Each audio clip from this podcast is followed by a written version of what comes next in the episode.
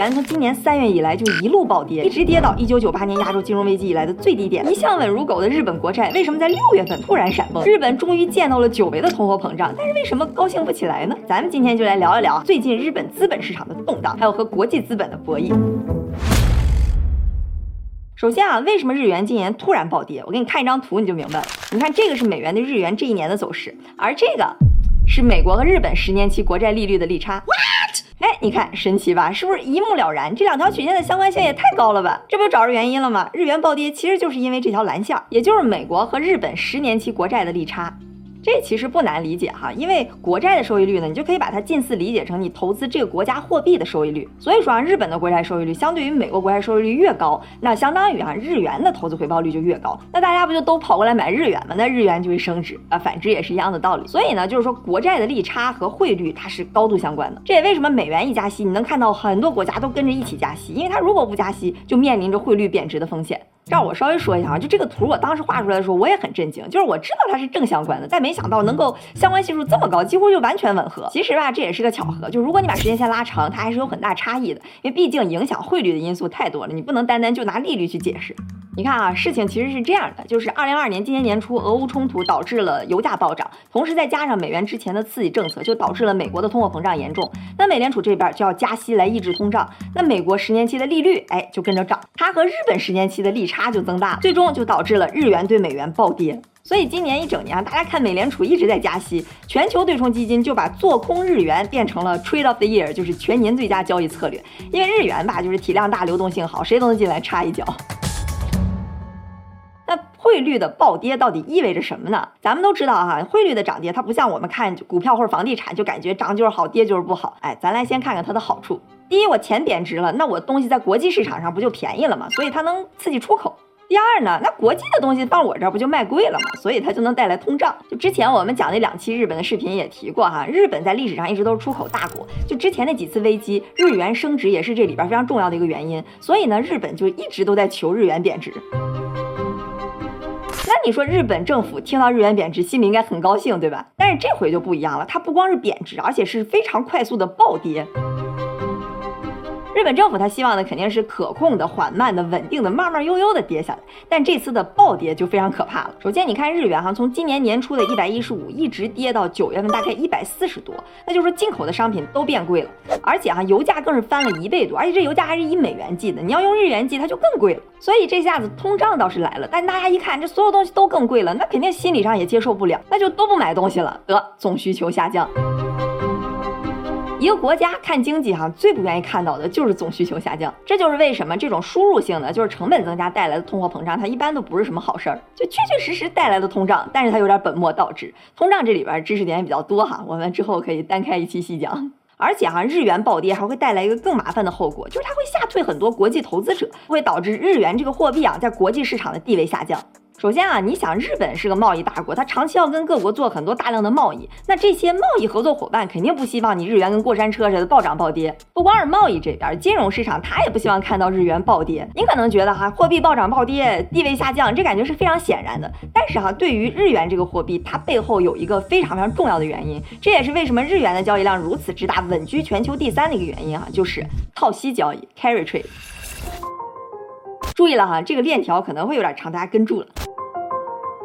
它是什么意思呢？就是日元这边利率不是负的嘛？那美元这边利率如果是百分之二，你就可以啊，在日元这边以非常低的利率借到钱，然后把它换成美元投到美债里边去赚那个美债的高利率，赚到过一阵时间之后呢，再把美元换成日元，这样呢，你就可以利用美元和日元的利差来获得更高的收益。所以呢，这个套息交易就从几乎两千年开始变成全球非常流行的一种被动式收入，就是躺着赚钱的方式。全球很多基金、养老金、保险公司都乐此不疲的在做这种交易，所以日元交易量才能如此之大。零八年之前，日元的套息交易量就达到了超过万亿美元。好，我们为什么要说到套息交易哈？因为对套息交易的投资者来讲，他肯定不是躺着赚钱，要不大家肯定都去那儿躺着了。它里边其实有一个风险，因为你想，你在这里边最开始要把日元换成美元，等你平仓的时候再要把美元换成日元，所以这里边其实是有汇率的风险在里头。假设你平仓的时候发现日元特别贵了，那你换过去很可能得不偿失，你在利率这边赚的钱全都赔到汇率那边去了。可是这个风险呢，你要想对冲掉又很贵，那就没什么套利的空间了。所以说哈，你要想做这种套息交易，就一定得选那种非常稳定的币种，不然就不是纯套利了，而是一个考验心脏的策略。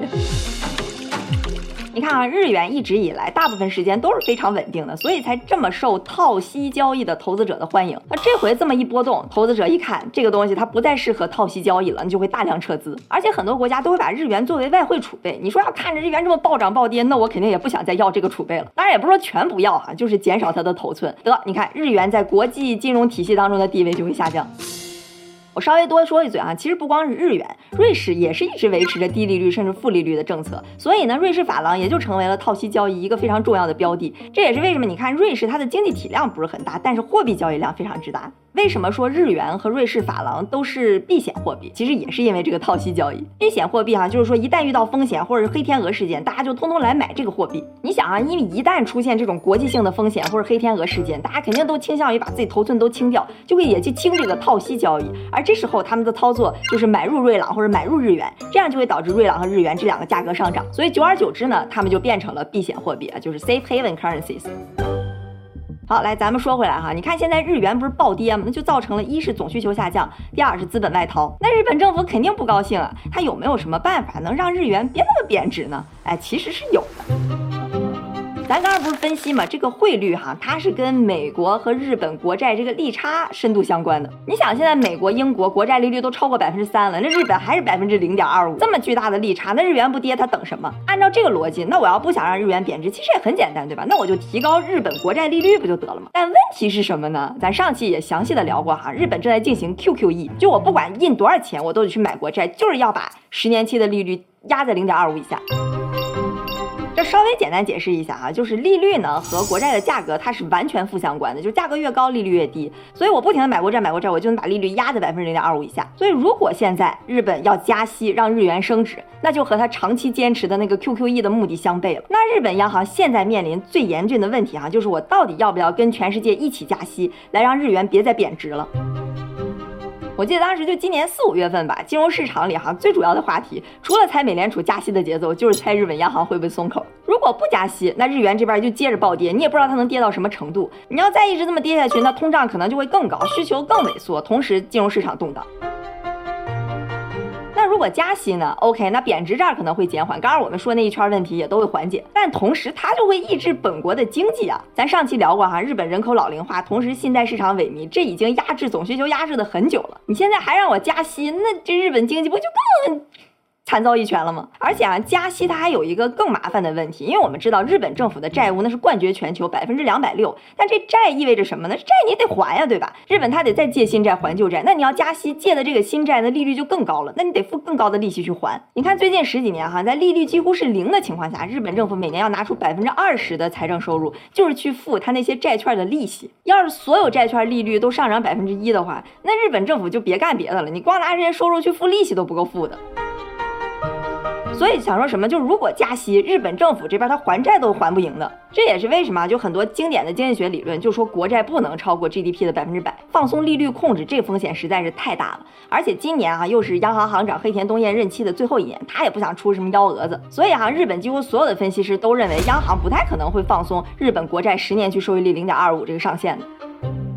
可是呢，就是有一些外资，他就不信这个邪，他就觉得这个利率是有可能放松的，于是他就去大量的做空日本的国债和国债期货，就赌这个利率能涨上去。你想啊，假设政府一旦松口，不再去撒钱买国债了，那国债就会暴跌，利率就会上涨，那这帮人就会大赚一笔。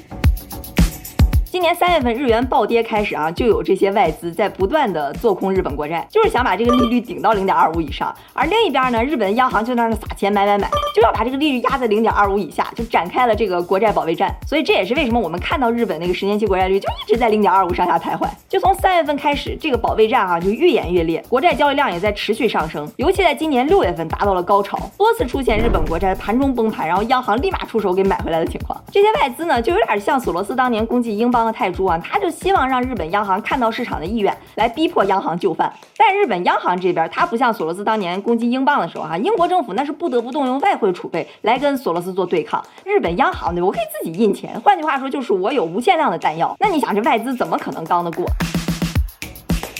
你看啊，这是日本央行国债的买入速度，在六月份的时候多印了万亿美元来买国债。日本央行持有的国债数量啊，从五月初到七月增持了一千亿美元的十年期国债，而且注意啊，这就仅仅是十年期国债。你看买的猛的时候到什么程度哈？就这个国债利率在十年期那儿硬是被买出来个豁，本来可能是这样的，但是我就生生得给你摁住，就给你摁到零点二五以下。那你说，既然都知道央行这边有无限量的弹药，那外资他傻吗？他为什么要跟这个无限量的弹药去硬刚呢？其实他们想法哈也能理解，他们并不不是想跟央行去刚，而是想让央行看到市场的需求，然后松口，然后大赚一笔。毕竟哈，你要是央行，你钱印的实在太多的话，你心里也发慌是吧？而且这里边啊还有一个非常关键的逻辑，就是这些外资在赌的这个事儿，它是一个成本和收益不对等的赌注。你想哈，我赌的是这国债利率上升，那假设我赌输了，就是说日本央行它能控制住 利率，它再降也降不到哪去，毕竟需求在那摆着呢，所以我输也输不了多少钱。但我要是一旦赢了，哎，这利率真上去了，那我就是有海量的收益。这就好比你花一块钱去赌一个钱在一百块钱的收益，你输也就输一块，但你要赚，你可能赚一百，那就得看你预期的这个收益率是不是正的，也就是央行放松的概率会不会超超过百分之一。其实日本本国的人，他对央行是极其信任的。央行说能控制住，他们就非常相信，才不会闲着去玩这个游戏。但是外资他就不信这个邪，他总觉得有那么一线希望，所以就觉得花一块钱就玩一把吧。赌的人多呢，央行就出来维持一下秩序，站出来说我们一定会坚持之前的利率政策，哎，大家赶紧收拾收拾回带孩子吧。虽然啊，国债利率这边央行是控制住了，但日元同样面临着刚刚我们说的那个尴尬的处境，就日元的贬值也没有什么缓解的迹象。所以日本这边前两天也确实是坐不住了，就已经开始动用自己的外汇储备去干预拉高日元了。但是呢，也没有看到特别明显的效果。其实呢，日本央行和政府现在的窘境哈，也是在过去整个三十年里边和通货紧缩斗争中积攒了海量的债务和央行高企的资产负债表。最近一受到国际冲击，它的债务问题、利率问题就都显现出来，所以就受到了严峻的挑战。经过了半个世纪的大起大落，哈，日本终于让全世界的央行和政府都明白了一件事儿，就不是什么问题都能通过印钱来解决的。我们聊了最后两期哈，你听着好像感觉日本挺惨的，但你可千万别以为日本人民都生活在水深火热之中。就我们只是从宏观经济还有这政策制定者的角度去聊，它本身底子很厚，而且社会福利也很好。国家虽然经济上增长乏力，但是人均的经济水平啊，包括幸福指数，在全球都是前列的，而且最主要寿命哈也是全球第一。好，我们经过了三期哈，详细的梳理了一下日本的经济泡沫、失落的三十年，还有最近的动荡，希望能帮大家更好的了解日本的经济，同时也能感受到市场当中这无穷无尽的不确定性，还有博弈的魅力。